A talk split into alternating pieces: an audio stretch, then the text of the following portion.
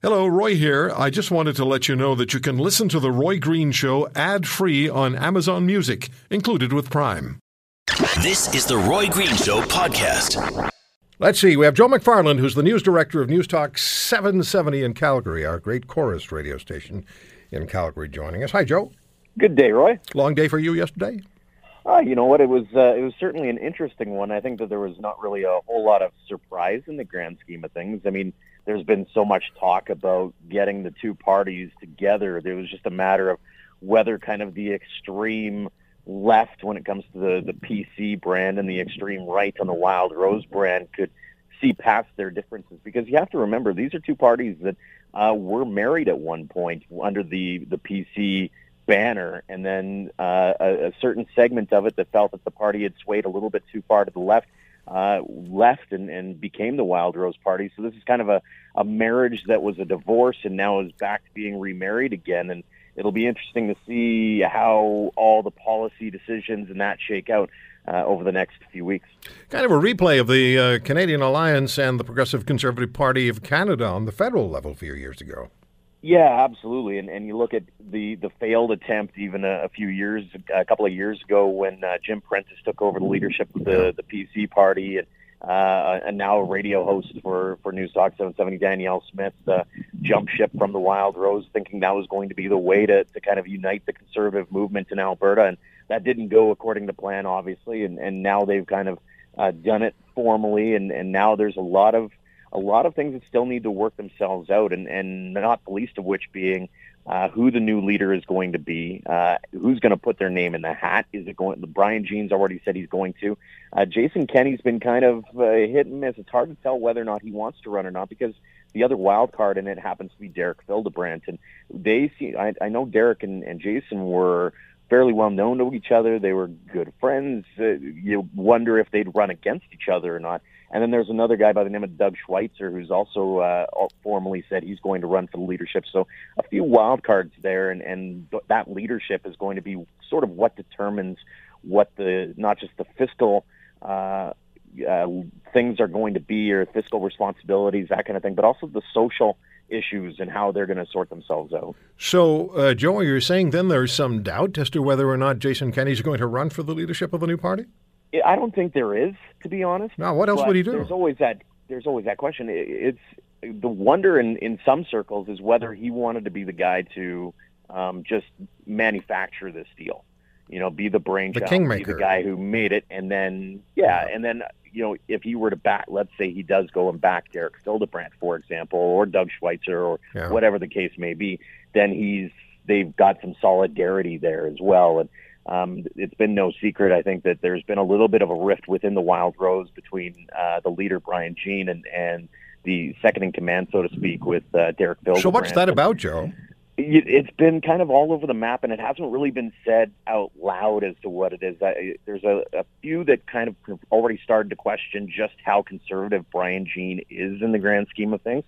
Um, there's also the the there's been a, a, little bit of discontent in certain ridings, and there was a, an issue I want to say about a year or so ago, uh, sort of the Lac La Biche area, St. Paul, uh, kind of just north of Lloydminster, just a little bit north uh, northeast of Edmonton. Um, that there was there were some questions as to whether they wanted to have a uh, a leadership vote again, and it, it kind of got a little bit. It took the headlines over in this province for for a week or so because was there a level of discontent with the Brian Jean leadership? Was he being upfront enough? That kind of thing. So it's hard to tell whether some of those ghosts will come back. So is this a is, it, is this a comes through? But Joe, is this a testosterone fight? It's a great question. It'll be, and whether or not that testosterone fight is now over and they can get back to it, because I know yesterday um, there was a, a, few questions raised about whether Fildebrandt was going to back Jean, um, and Jean basically said, "Listen, we're going to be. Uh, I'm focusing on the positive. If everybody yeah. else wants to focus on the negative, that's fine." And so you're you're already seeing some lines being drawn in the sand and where they're going to stand in terms of who they're standing behind. Um, the real real proof in the pudding is going to be when all these leadership contestants do stake their claim who what kinds of policies are they going to back what kinds of issues are they going to be standing behind and and that to kind of attract some of those who were sort of just right of center. So they have Those about are the three people months. People they want to uh, appease to. Yeah, Joe, they have about three months to, to work all of this out, right? Yeah, That's when the leadership vote is going to be October the 28th? Yep, and and begs another interesting question. I mean, there's been a, a few rumblings, and I don't know if there's there's any appetite within the governing NDP right now. But some people are saying, well, I wonder if there's going to be a snap election called. I don't think that there's an appetite for it, just based on the fact that the economy is still not quite where it needs to be. Um, we all saw what happened when Jim Prentice called an election a, a year early.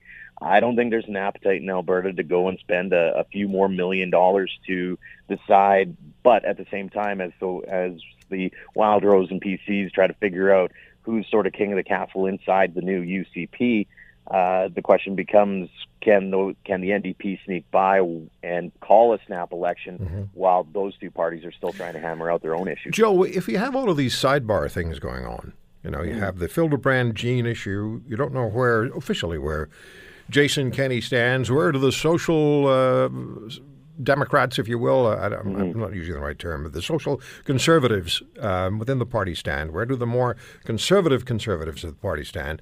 Question then for some people watching from the outside is going to be, is this really a united conservative party, or is it a marriage of convenience put together in order to defeat the NDP? Um, and that's going to be, I think, something that's going to play itself out, and certainly something that I think the NDP is really going to hammer hammer home over the next little while in all of their. Uh, I know Sarah Hoffman was uh, talking last night. I didn't catch what she exactly said in terms of her reaction to this. Again, I don't think anybody was really surprised by the outcome of last night. Maybe I think there's a little bit of surprise in terms of the numbers. Like 95% was sort of an overwhelming It's majority. a big number.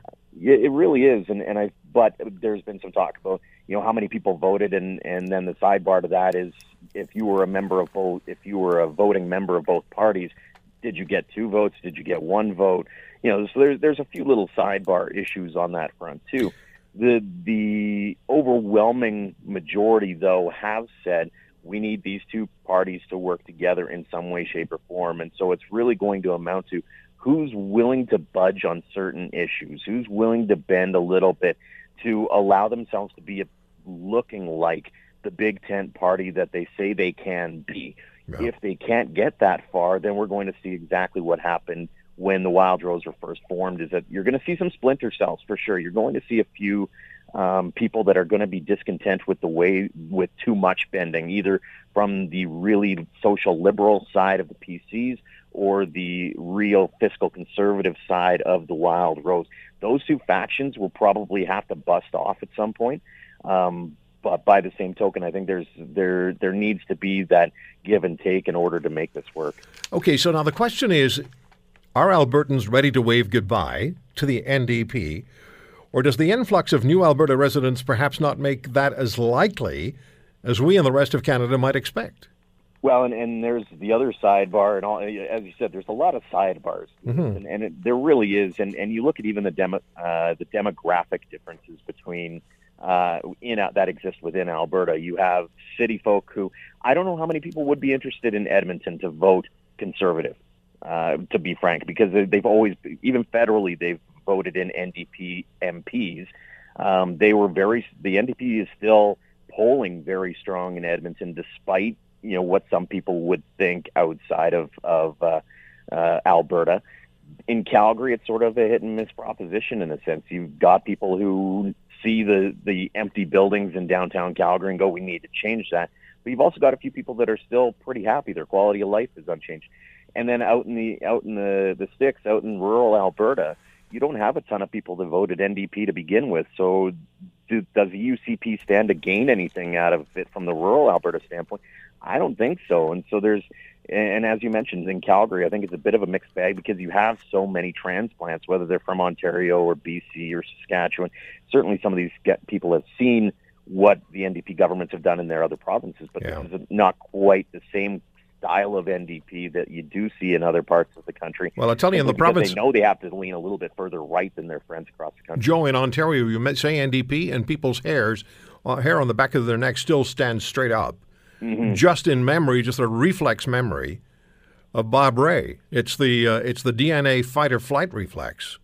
Absolutely, and, and Saskatchewan, I think, is the same thing, right? Like you put up with how many years of that, and, and that's why Brad Wall does extremely well. And I Yeah. think that might be something to look at in terms of what the what the new UCP stands for. Is Okay. if they can kind of capture that same demographic that Brad Wall has in Saskatchewan, then maybe there's going to be a, a, chance. But if they see, are seen as a party that continually has squabbles on the inside and can't seem to get their their head straight on some of the the bigger social issues that have kind of plagued the Wild Rose for for the last number of years, uh, it's going to be a bit of an uphill battle, I think.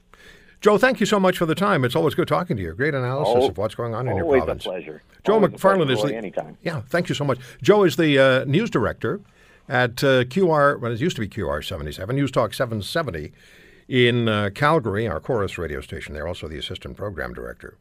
You're listening to The Roy Green Show, weekends from 2 to 5 on AM 900 CHML. My guest is Brian Jean, Wild Rose leader, and uh, the last time I spoke with you, Brian, it was after the uh, that horrid wildfire in your in your city of Fort McMurray. Before we talk about anything else, good to have you on the show. And how are things in your in your community today? Well, thanks for inviting me. Uh, it's always great to talk to you. Our community is not obviously uh, fully recovered. It's, we've got about 350 to 450 homes that are in some stage of construction, and more than 2,000 were destroyed. So it will take some time to rebuild, and any help that we can receive from our governments instead of standing in the way would be much appreciated. But as always, uh, and as you know, oftentimes government uh, stands in the way more than giving a helping hand, and that's something we're hoping to change here in Alberta. All right. Well, we're still very concerned across this country about the well-being of the people of Fort McMurray, and of course the well-being of the appreciate that. people in the uh, in the national parks areas uh, near Banff and and in British Columbia with the wildfires that are ongoing. Let me ask you about uh, what what happened uh, last night. The vote, ninety-five percent, ninety-five percent plus. That's a tremendous endorsement in percentages in numbers. Did you expect that level of support? Well, first of all, Roy, thank you to all your listeners and all all, all the people in Canada that helped the people in Fort McMurray and held their hands out and supported us. I do really appreciate that from the bottom of my heart, from all the people in Northern Alberta um, to everyone in Canada that assisted us. Last night was monumental. It was a moment in history for certain here in Alberta when the two Conservative parties received such a large mandate from the membership. That clearly tells you where Alberta has gone in the last two years under the NDP and where Albertans want us to go and members. We sold 10,000 memberships in just three days, more than 24,000 in just a few months. And uh, the response was amazing and continues to be amazing by ordinary, everyday, hardworking Albertans. How does the uh, United Conservative Party of Alberta change the political representation for conservatives in the province of Alberta? I understand that the idea is to form one party and have a better chance of defeating the uh, the New Democrats of Rachel Notley. But does this one party change the representation reality for conservative voters who are on a fairly wide spectrum on social issues and, and political issues? Does it change the political representation in the in the province? I think what it does is it enables and empowers everyday Albertans to be involved in the political process. As unique as our party is from other parties, it gives tremendous influence to the membership. For instance, in this case, it took 75% of the members to decide to unite in order to have it passed. That's the kind of authority we have under the new party as well. So the members are really in charge, and I think that's going to give a tremendous amount of, of accountability to the people for their government and expectation for the government to remain transparent and continue to listen and consult with Albertans. And it's a little different than other political parties. Uh, I do think it's an amazing opportunity for Albertans to have a better voice in our government, and I do believe ultimately, based upon living here my entire life uh, and being from Fort McMurray, that most Albertans do have a fiscal conservative uh, hope for their government, and that means that at some time in the future, hopefully, the government will turn the corner and, and turn back the other way, and that's the expectation of Albertans, and that would be a, a government under this new United Conservative Party. Let me uh, let me read you an email that I received, and it, it ties into a, a call from this the same person who wrote the the email. She was a volunteer, and she had some uh, she had some concerns about how things went. She uh, writes, Roy, we eventually got our pins. We didn't have pin numbers uh, or pins initially, but uh, unable to vote. To vote in person would have required a drive of about an hour and a half each way. Not going to happen, particularly since we thought we were going to be able to vote online. Could not vote online because the computer system did not allow voting if you got your membership on or after July the 8th, even though a legitimate member with a PIN could not vote via the meeting uh, press 9 option because I guess we were identified as being able to vote via the internet. The phone in option was tried, but being 249th in the queue was an impossible position. My cousin waited on the phone for 45 minutes and then hung up because she had to go to work. In other words, the voting process was a disaster. As a systems analyst, I was appalled. Does no one believe in testing? But all that said, we were frustrated and angry because we were worried that the 75% approval for unity would be hard to obtain. In other words, all three of us wanted the result to uh, be obtained. Can hardly wait for 2019. There have been some concerns, some expressions of, uh, of frustration about how things went yesterday. What do you say to that? Well, first of all, there's no system that's perfect, but this was done by a third party, uh, independent, uh, that obviously is a professional at it, and they had a system in place. And I do think that it was tremendously successful. There's always going to be, um, you know, those those situations that happen in any type of uh, vote or movement this large. There was 24,000 votes, and in in terms of our membership, that's about 58% of our members that voted. Um, that's a, an amazing turnout. That's more than turned out in the last provincial election. Um, and although, as some people said, they for whatever reason couldn't vote or weren't didn't have a membership, and oftentimes there's misunderstanding about that. We are always working to make our system better. And with a 95% uh, approval rating, we've obviously received a clear mandate, notwithstanding what uh, may have seemed like some people not being able to vote.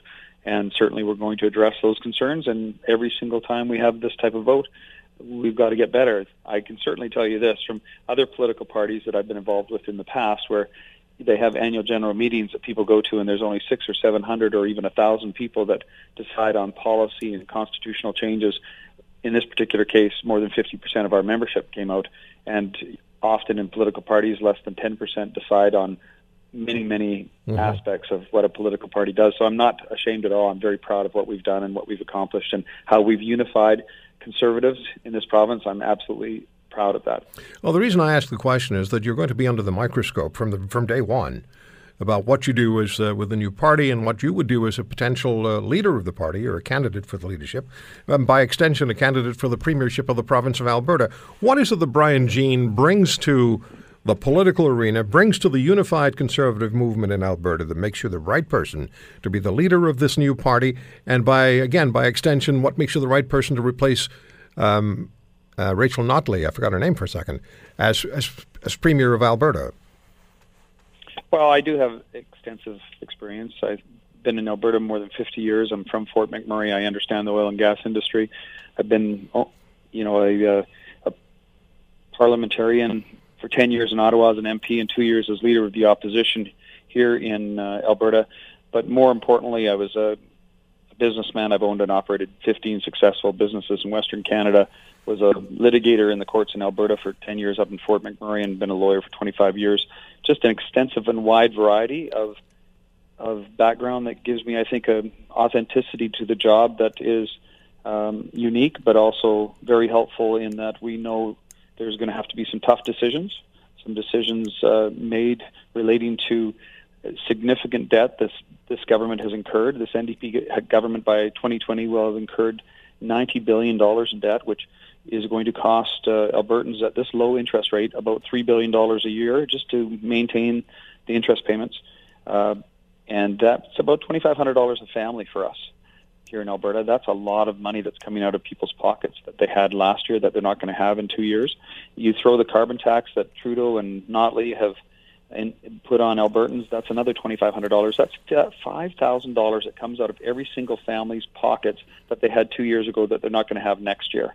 I can't think of anything more important than unifying Albertans and conservatives to get these guys out of office as quickly as possible so we can turn around and start maintaining proper fiscal balance, uh, getting our house in order as far as making sure we're spending no more money than we're bringing in in revenues and making sure our public service gives us a great return on investment.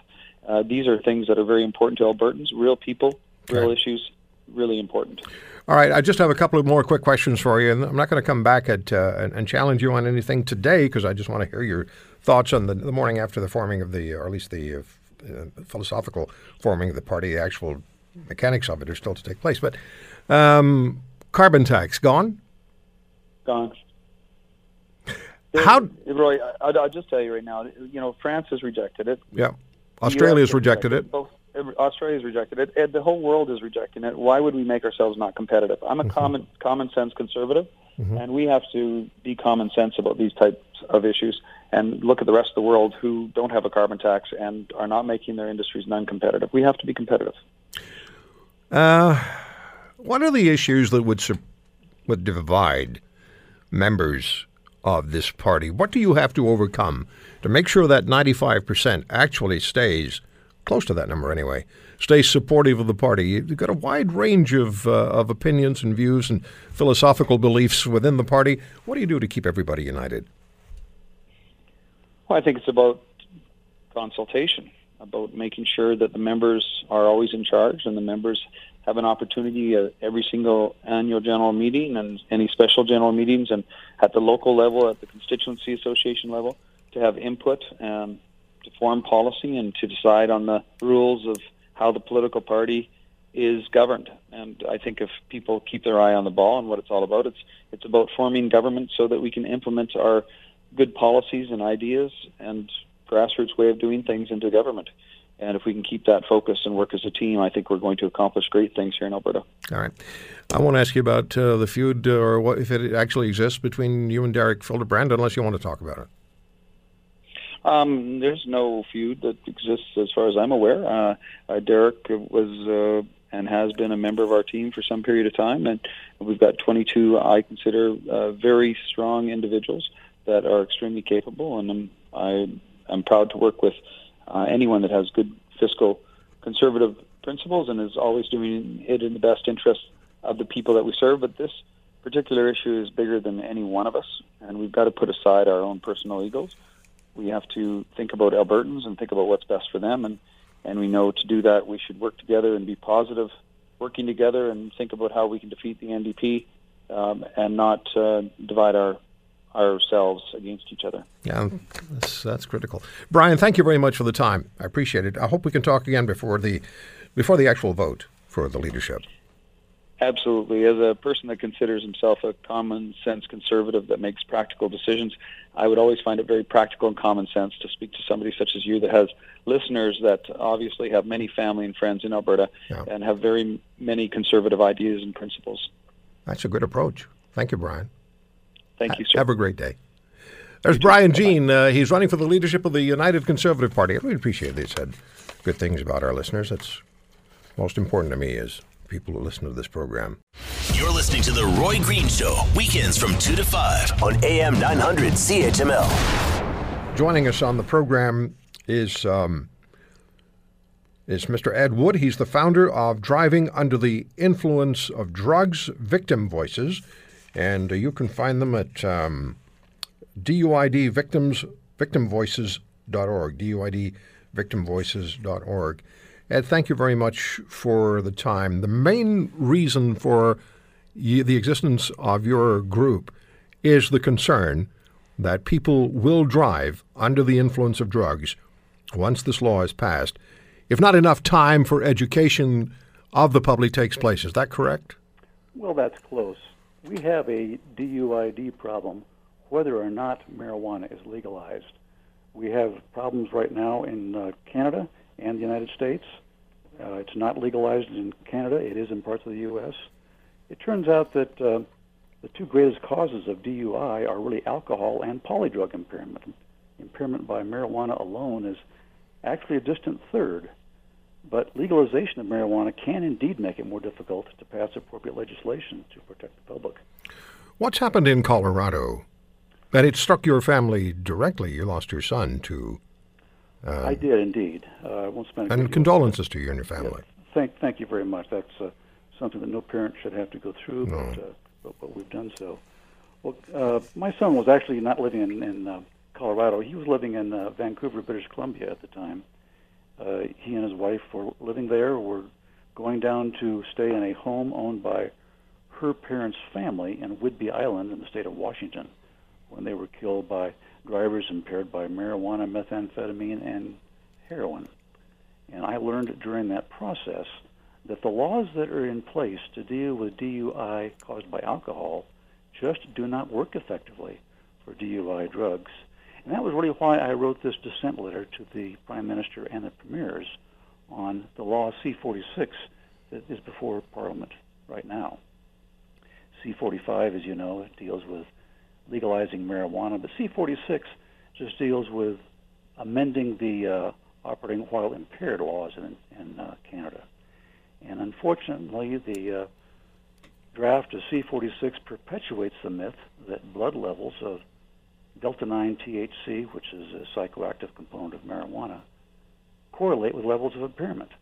And that is just not true at all. So they're trying to draw a straight line between alcohol impairment and marijuana impairment. Correct. And it turns out that marijuana is so unlike alcohol, chemically, biologically, and metabolically, that it is truly irrational, Roy, to use a prescribed per se level for marijuana's delta 9 THC, as has been done successfully for alcohol.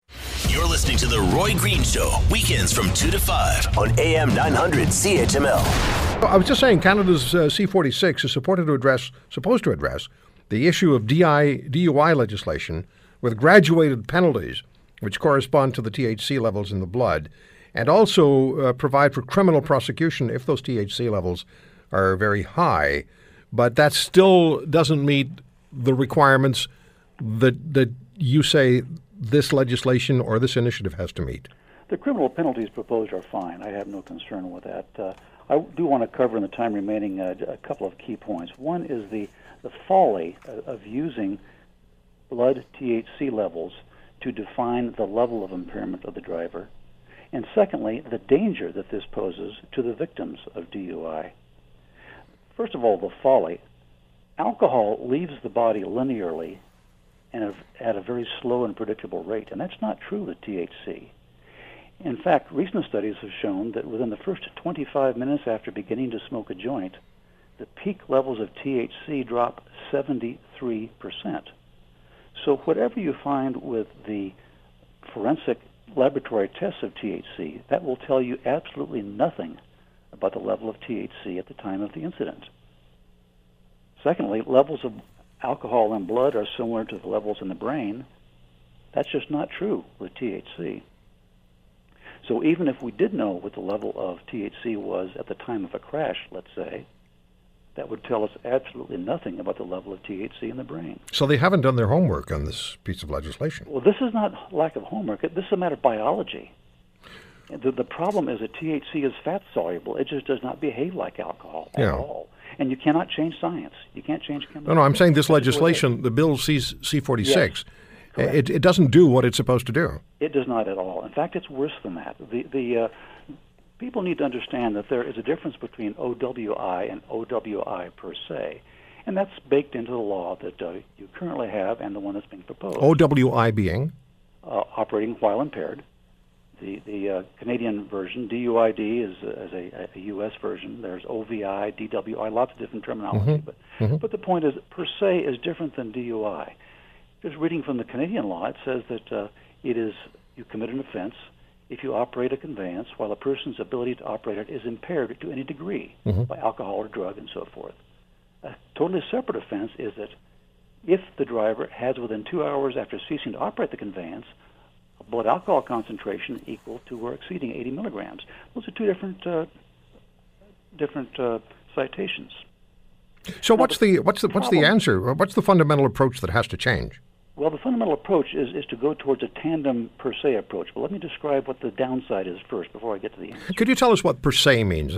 Per se means that you are guilty just by virtue of of, of, of the law itself.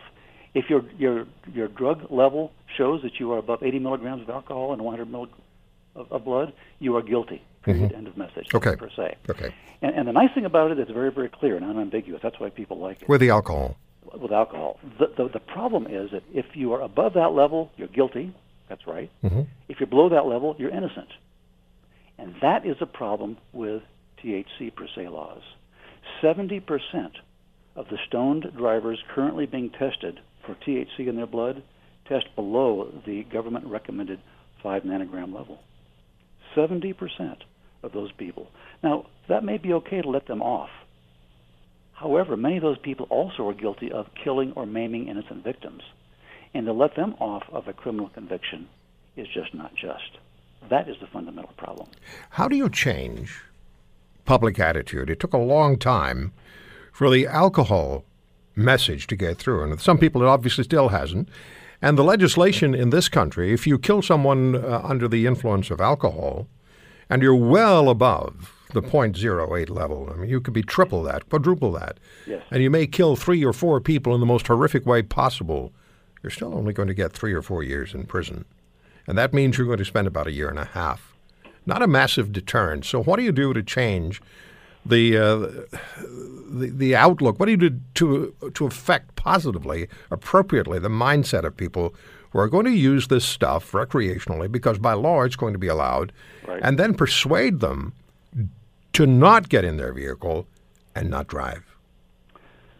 I know it has to be backed up by legislation, but there has to be. It's a two part It is issue, isn't it? it? It's education. It's public pressure. It's uh, right now you've got people that are saying I drive better when I'm stoned. That is I've heard that.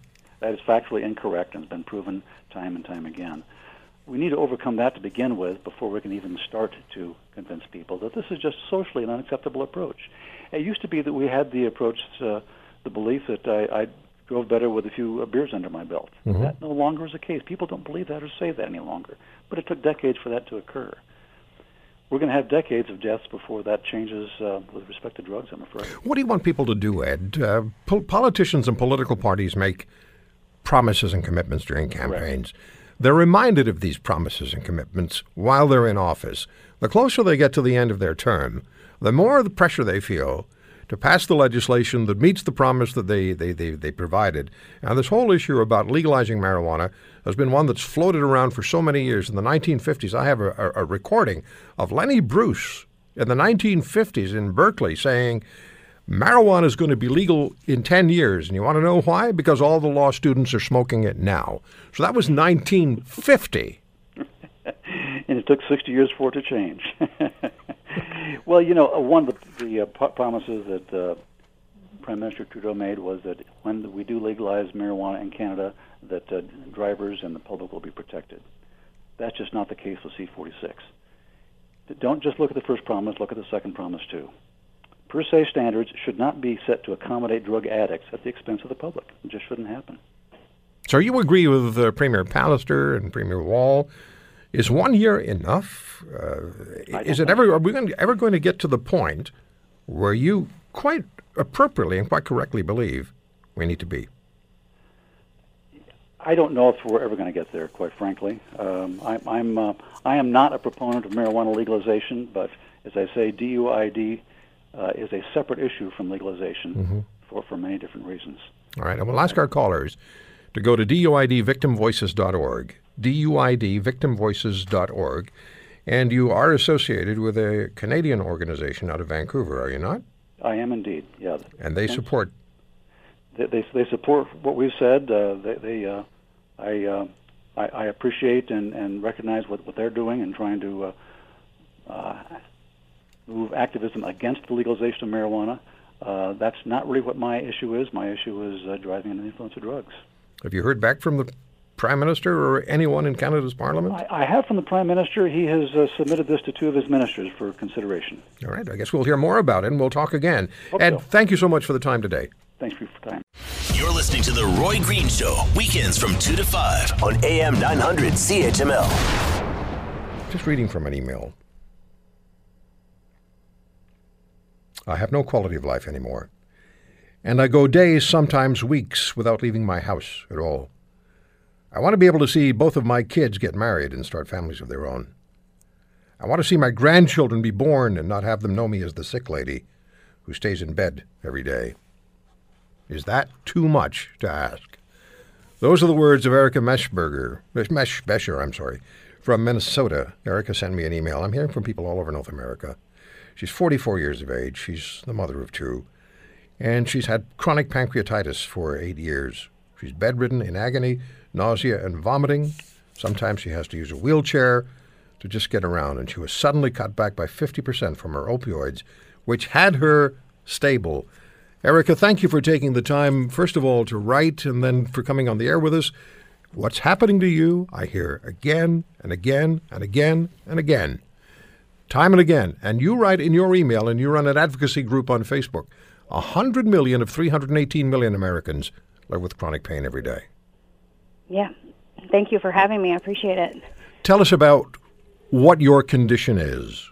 Well, chronic pancreatitis, um, a, lot, a lot of people don't really know what the pancreas does. You know, when people think of the pancreas, they think of just insulin and diabetes and all that, and you know that's just half of what the pancreas does. It, it has endocrine functions and exocrine functions.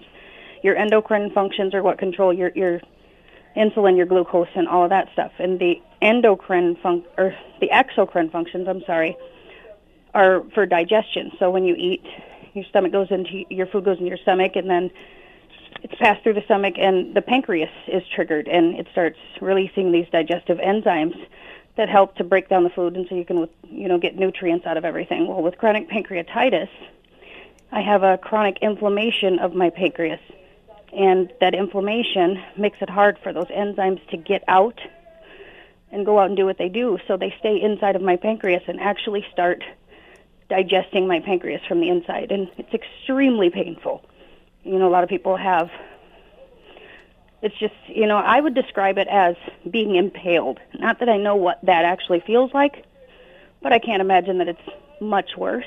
Okay, it's not unlikely that doctors know exactly what's happening to somebody who has chronic pancreatitis as, as you do. They know right. they know what your life is like. They know what you're going through. And yet, at the same time, they have arbitrarily and very quickly cut you back, what, by 50% on your opioids that you were receiving? Yep. Um, on my long acting, which is fentanyl, they cut me down by half from 200 to 100 over a 30 day period. That is unheard of. That probably should have been done over maybe a year to be done safely. But it was done over 30 days for me. And then obviously I went into extreme withdrawal and I called the doctor and I told him about it, and he basically told me that I just needed to suck it up. Yeah, because no what, some what some doc, what some doctors say, Erica, is you're not suffering pain from your condition. You're suffering from withdrawal symptoms. So that's when they say suck it up. Yeah, and it, it's all in my head, of course. You know, it's like no, it's not in my head. It's in my pancreas. You know. Yeah.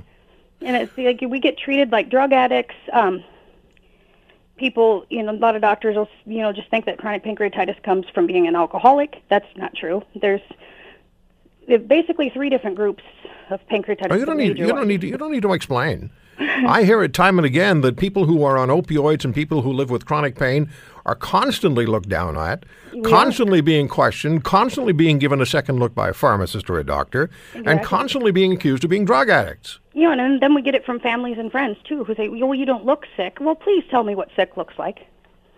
That's like saying someone doesn't look like a serial killer. Please tell me what they look like. What's the difference? We're we all look the same. Because you, I don't have something sticking out of my body that you can see. Yeah. Doesn't mean that I'm not sick. You have a Facebook advocacy group. What do you hear? What stories do you hear?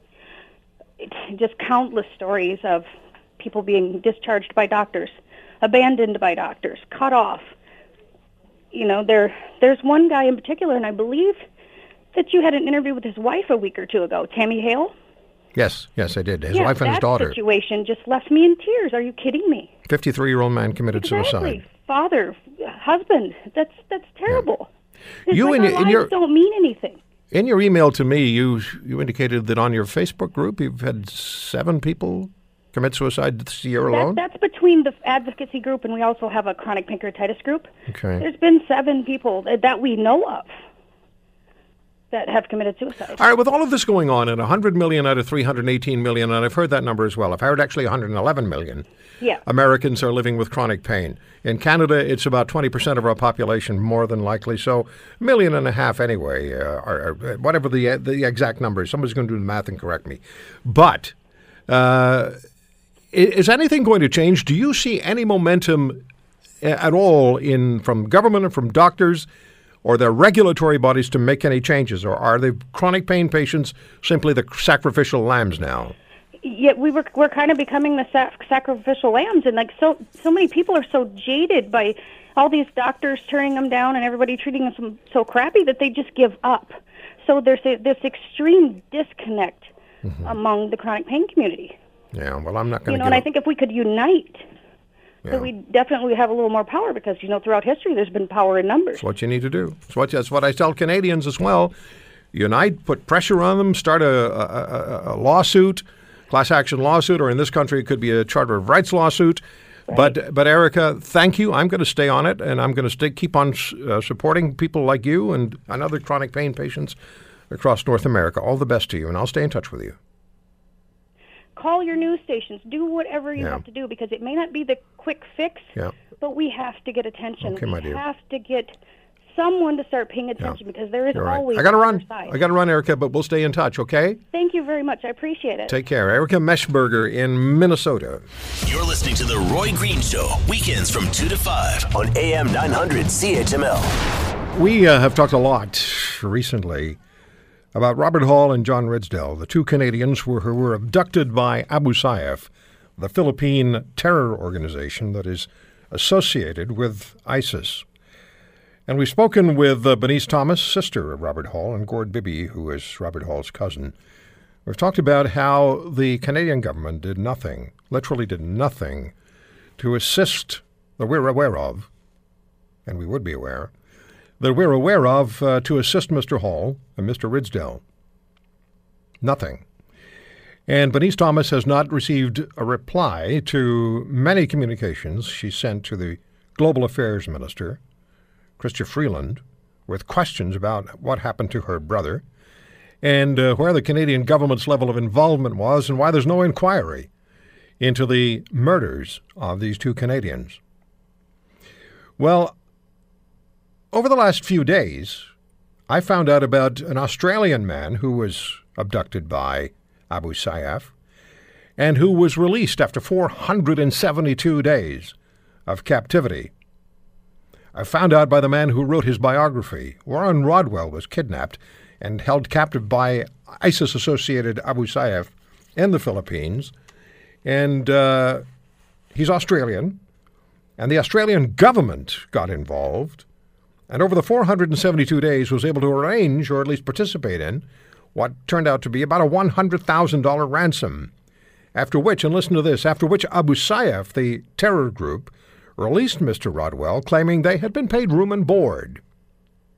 In other words, I guess he was a guest of theirs, although they threatened him with beheading.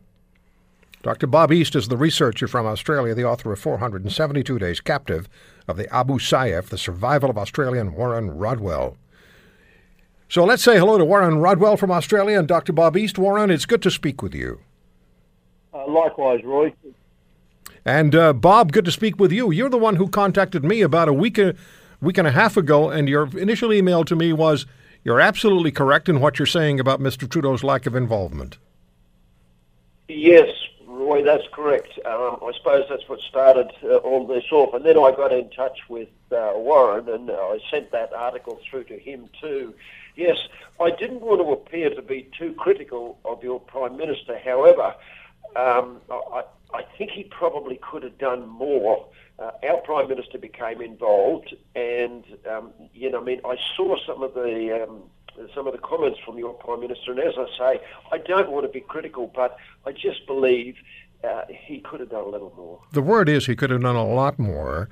That's the understanding that we have. We also, and we'll talk about this a little bit more as we go through the hour, but the understanding that we have is that there were military forces ready to try to rescue both Mr. Hall and Mr. Ridsdale, and they were comprised of members of Canada's Special Forces, Elite Special Forces Joint Task Force 2, the Filipino Special Forces, and perhaps American Special Forces as well.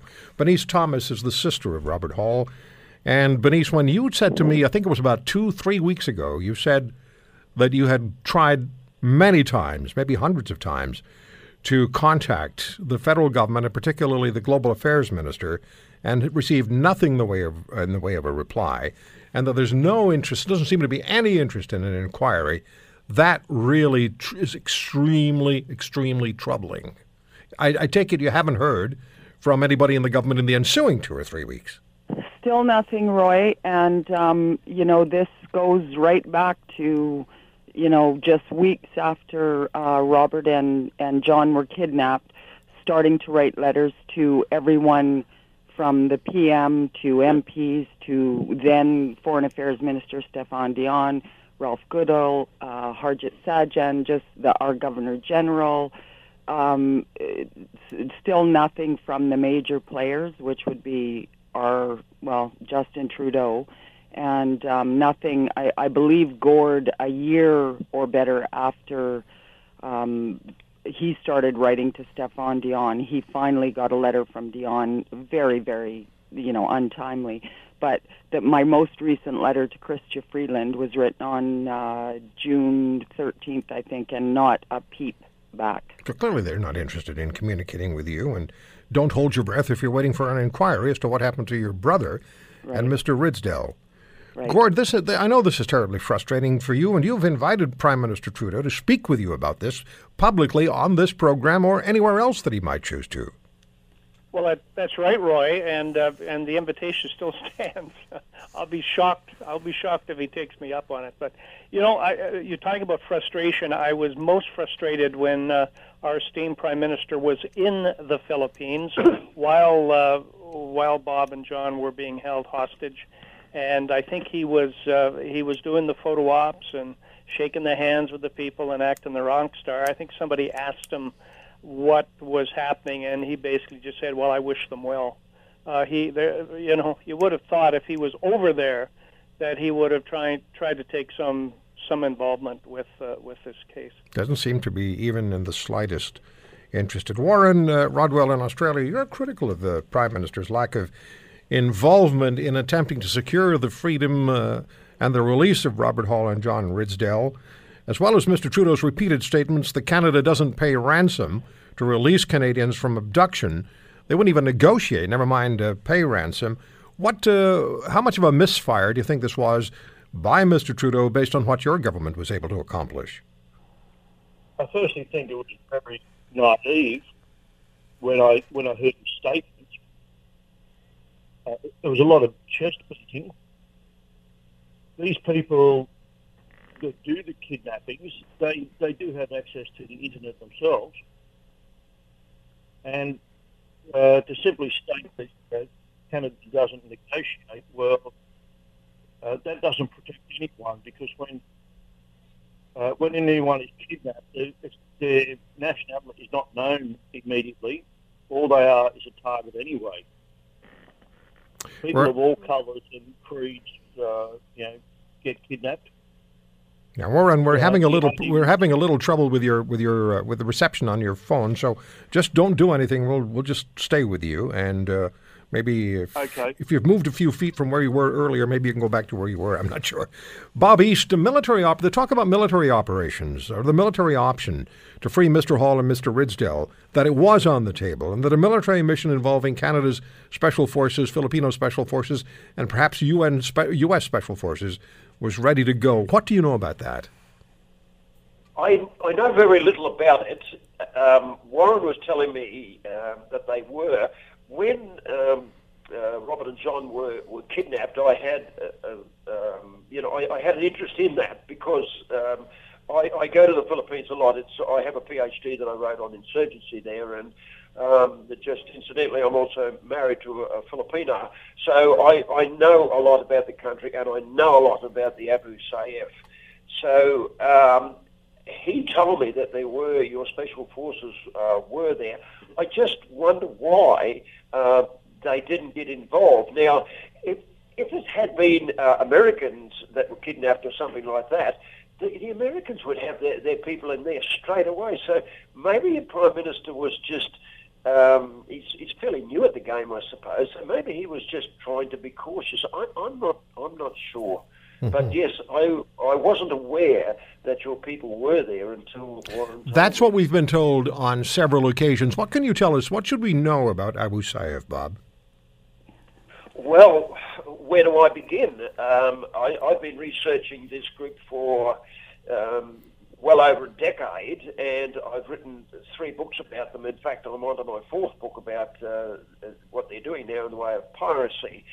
When they originally started 20 years ago, or a little bit more, under um, Abdurajak Janjalani, it was a group that probably was uh, intent on separate, separatism and that. But at the moment, the Abu Sayyaf has split into so many different groups, and they have so many different leaders, and it's just they are just criminals. They are just uneducated criminals who are just doing this for money. They have no uh, they have no humanity about them whatsoever as you can see by what they did to mm-hmm. Bobby and John. Mm-hmm. So, I mean, um, probably if anybody really wants to know about this group, um, but I don't want to put too much of a plug on this, but just grab hold of um, certainly the first book that I wrote, which was called Terror Truncated. That's when the Abu Sayyaf uh, took a bit of a nosedive back in 2002.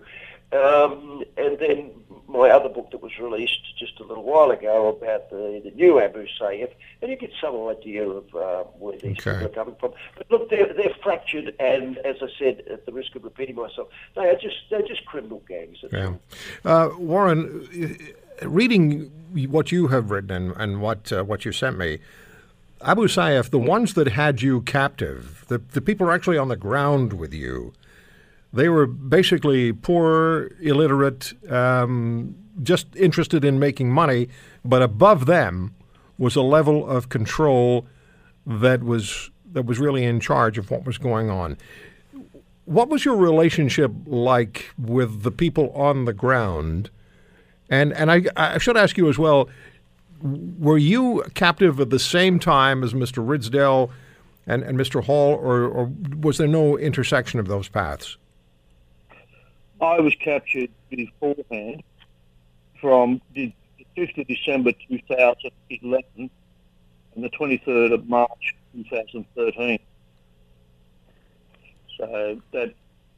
Okay, so the so you you you, you never crossed paths. Was, yeah, it, it, was beforehand. Mm-hmm. Uh, so it wasn't at the same time, but there were others. Quite a number of them were kidnapped uh, at the same time in different locations. How did they treat you? Uh, under the circumstances, they treated me the best that they could because I was valuable.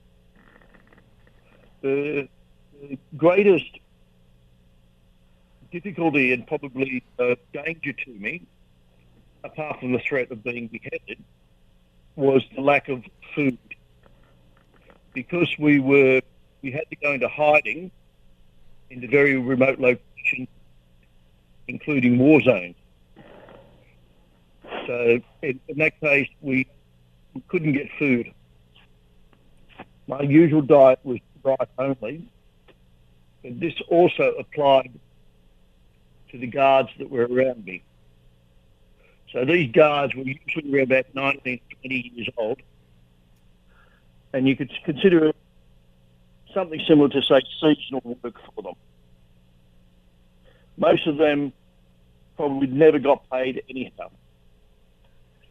And some of them got killed, of course. So they, uh, the people that were really the organisers uh, are said to be a corrupt syndicate you know, on the top of things. You're listening to The Roy Green Show, weekends from 2 to 5 on AM 900 CHML. Gord, do you have a, question you'd like to ask either Bob East or Warren Rodwell about what's been said so far? Well, I would, Roy. Thank you. Uh, uh, Dr. East, I, I, noticed on your uh, on your uh, Wikipedia site uh, from 2000 until 2016, there were about uh, 98 incidents involving the Abu Sayyaf. At the end of 2015, there was apparently an official affiliation made with ISIL, and the following year, 2016, there were 20 incidents.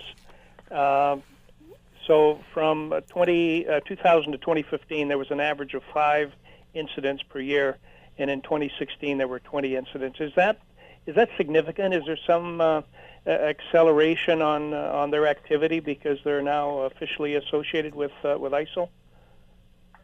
Well, it would appear that um, the escalation has had something to do with the affiliation of ISIS. I mean, um, as you probably know, there is a state of emergency in Mindanao at the moment, and that's because of the um, the involvement of Abu Sayyaf and ISIS down in uh, Marawi, which is um, in, in the autonomous region of uh, Muslim Mindanao. So yes, they they appear to be certain groups appear to be uh, getting uh, organised now, but there's still the, uh, the, the groups that are not organised, the ones that are uh, doing the piracy and the Sulu Sea and all that sort of stuff. So it's still very fractured, but you still have um, who is in charge of uh, the Abu Sayyaf down there, and he appears to be uh, organising that group down there more so than the ones in the Sulu Archipelago if I'm making sense. Bob, uh, was I Abu Sayyaf in the habit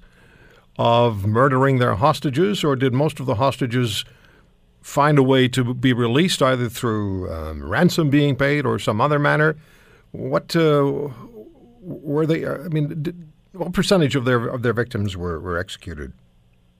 Well, not not a lot. I mean, if we go back to the original um, in and uh, this is right in the beginning of the, the 21st century. Most of the people that they kidnapped, you know, were released. Yes, there was the occasional one that was killed, but not like today. I mean, the Abu Sayyaf today, especially the groups that are in um, in Sulu, and that's where I understand um, Bobby and John were, um, as opposed to Warren, he was all over the place. But they they appear to be just bloodthirsty uh, for whatever reason. But yes, it, it has escalated and uh, that's the reason why the uh, president, you know, has declared a state of emergency. Yeah. Warren, uh, you were afraid for your life um, most of the time, all of the time that you were in there, uh, that you were there captive. Yes, but after three months, because it was a constant anguish, I really just had to shut down my thoughts in that regard. Otherwise, it was doing my head in uh, and that was would have affected my. Uh, yeah, that was the question I was going to ask you. What impact does that have?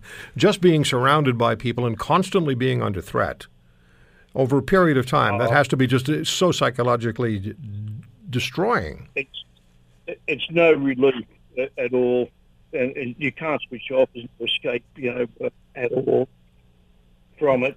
And whenever a large number of people would all of a sudden accumulate in the in the in the camp, prison camps.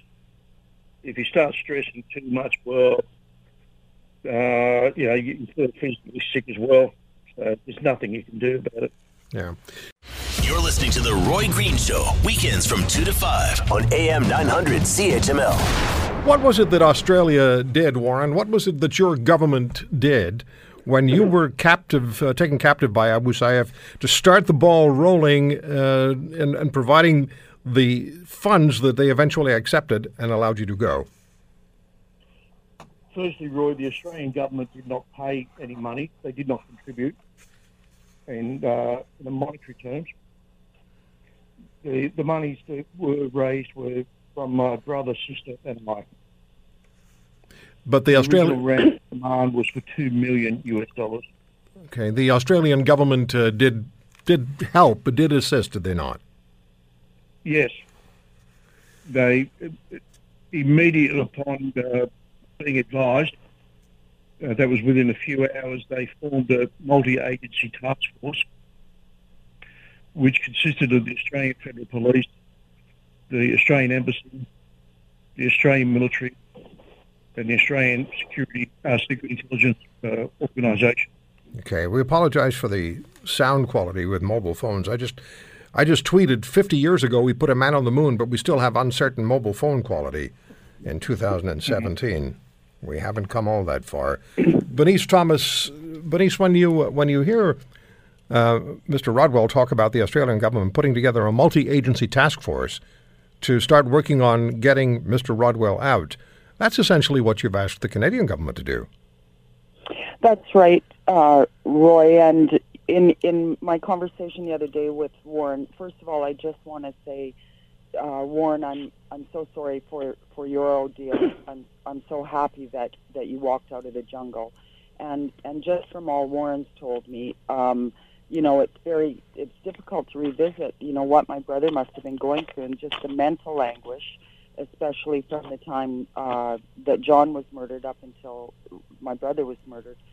But you know, from from all that Warren has told me, and from from Dr. East, you know, Australia created the template that Canada needs to follow, and and I don't understand why still. Um, you know, in, in talking with Warren, I asked him directly, did Canada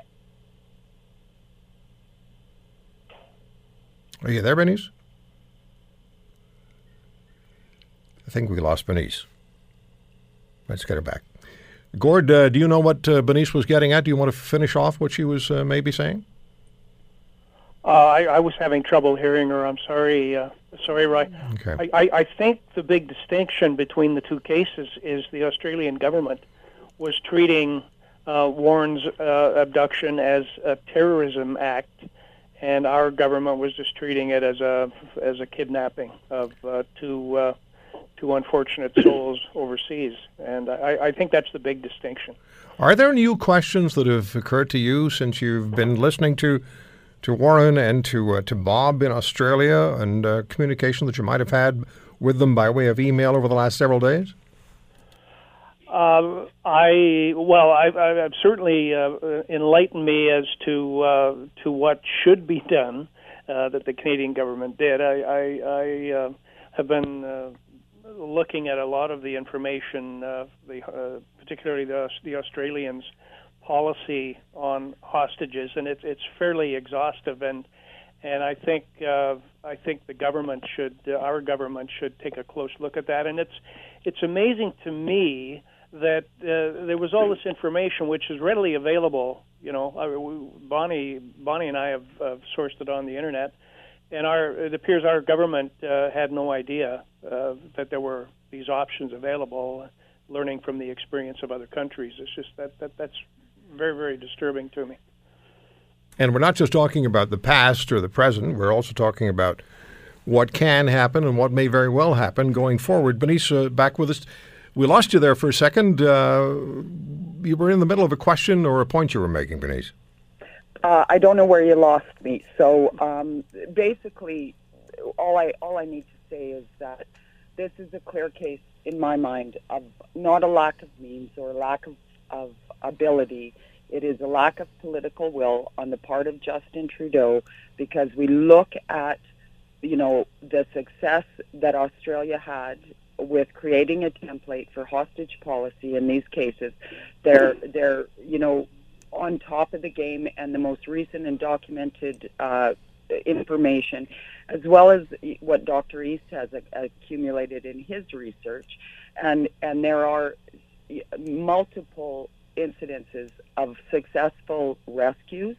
So why Canada didn't even attempt to rescue is is crazy making, and it is it boils down to a lack of political will from our government. That's all there is to it. Bob, have there been successful military rescues of hostages of Abu Sayyaf? We know it's happened with other terror organizations. What about them? Bob East? Yes, yes, I'm sorry. Have there have there been have there been successful military rescues, Bob, of hostages held by Abu Sayyaf? Oh yes, yes, there has. Um, certainly, uh, if, if, we go back into history a little bit, you know, when the Americans were there in the beginning of the 21st century, um, they were quite successful, and also um, the Philippine armed forces were quite successful too. I don't know why, just in the last couple of years, that they haven't had the same success. Um, but, but yes, to answer your question, um, there, there, have been. Uh, well, I, that, that, that raises the question. That raises the question: What's changed about this group that makes them more in, in, in, impervious to uh, to a military rescue? Maybe there was a reason for Canada not to get involved militarily. Well, I, I don't know why your government uh, didn't get involved uh, military. They, as you said, they did have people there. But um, okay. I, I, don't know. I think one of the problems is is that the Abu Sayyaf of today is not the Abu Sayyaf of what it was 10 years ago. It was very, very organised. And as I said, now it's just totally splintered. Mm-hmm. And any group that wants to get a dozen people together, they just call themselves Abu Sayyaf. You see, so there, there really is the, the structure is not there like it was ten years ago. Uh, Warren, what were you doing at the time that you were abducted? Uh, Mr. Ridsdel and Mr. Hall were in a marina, and uh, one of them got up and turned on a light, and the, there was a commotion as Abu uh, Sayyaf was was abducting. I, I, don't know who they took first, but then the other Canadian heard the commotion, turned on the light, and he was taken as well. What were you doing at the time that they got you? I I was in the final process uh, stages of building a house, and at around six o'clock at night, the light was changing, getting dark, and four men broke in, disguised as police and with weapons. Uh, one shot me through the hand, and they captured me that way. What did they say to you at the time? Was there anything? Uh, was anything said? And while you were there captive, was there a? Did they did they did they explain to you why they were doing what they were doing or not? Initially, they did not explain. Uh, when they broke in, and I had someone an arm's distance away, a couple of arm distances away, pointing a rifle at me, an assault weapon. Uh, I I looked at him, then he just shot me uh, through the through the hand, which was beside me. Uh, I abused him when he did it, uh, and he just said, "Police, police." I, I, looked at one of the weapons, and it had a sticker on it saying "Police." So the next thing, the, the fellow in charge produced a set of handcuffs and put them on me and dragged me off. So to get the picture of a disorganized uh, crew on the ground, as, as, Bob said, maybe a few dozen people calling themselves Abu Sayyaf. Was there was there an element of that that they were just sort of making things up as they were going along? Well, in this group that captured me, the, I saw four of them. The person that was the leader, he appeared to have military or police training. The rest were just young guys uh, along for the ride. I was dragged down to a river, then into a boat, and it wasn't until I saw the boat that I realised that I was being kidnapped. So, are you saying that are you saying that they're you saying Filipino police may be involved with them? Not at that point in time. No, they were just claiming to be. Okay, all right. So there is a distinction, Roy, that in the local community level, they it's called a barangay they have their own police, if you like, officials. Okay. Uh, elected ones. All right. Uh, before we take the, bre- the break, Benice uh, Gord, any questions, any points you want to make? Um, Gordy, go ahead. Oh, um, I, I'm I, I just uh, uh, it seems to me like if this group was as disorganized and leaderless as Warren says, that uh, that uh, you know a properly mounted military ex- yeah. rescue exercise probably wouldn't have been successful. Yeah, it certainly does, doesn't it? I have this very same thought. You're listening to the Roy Green Show weekends from two to five on AM 900 CHML. But he's what are the what's the most fundamental question that you want answered?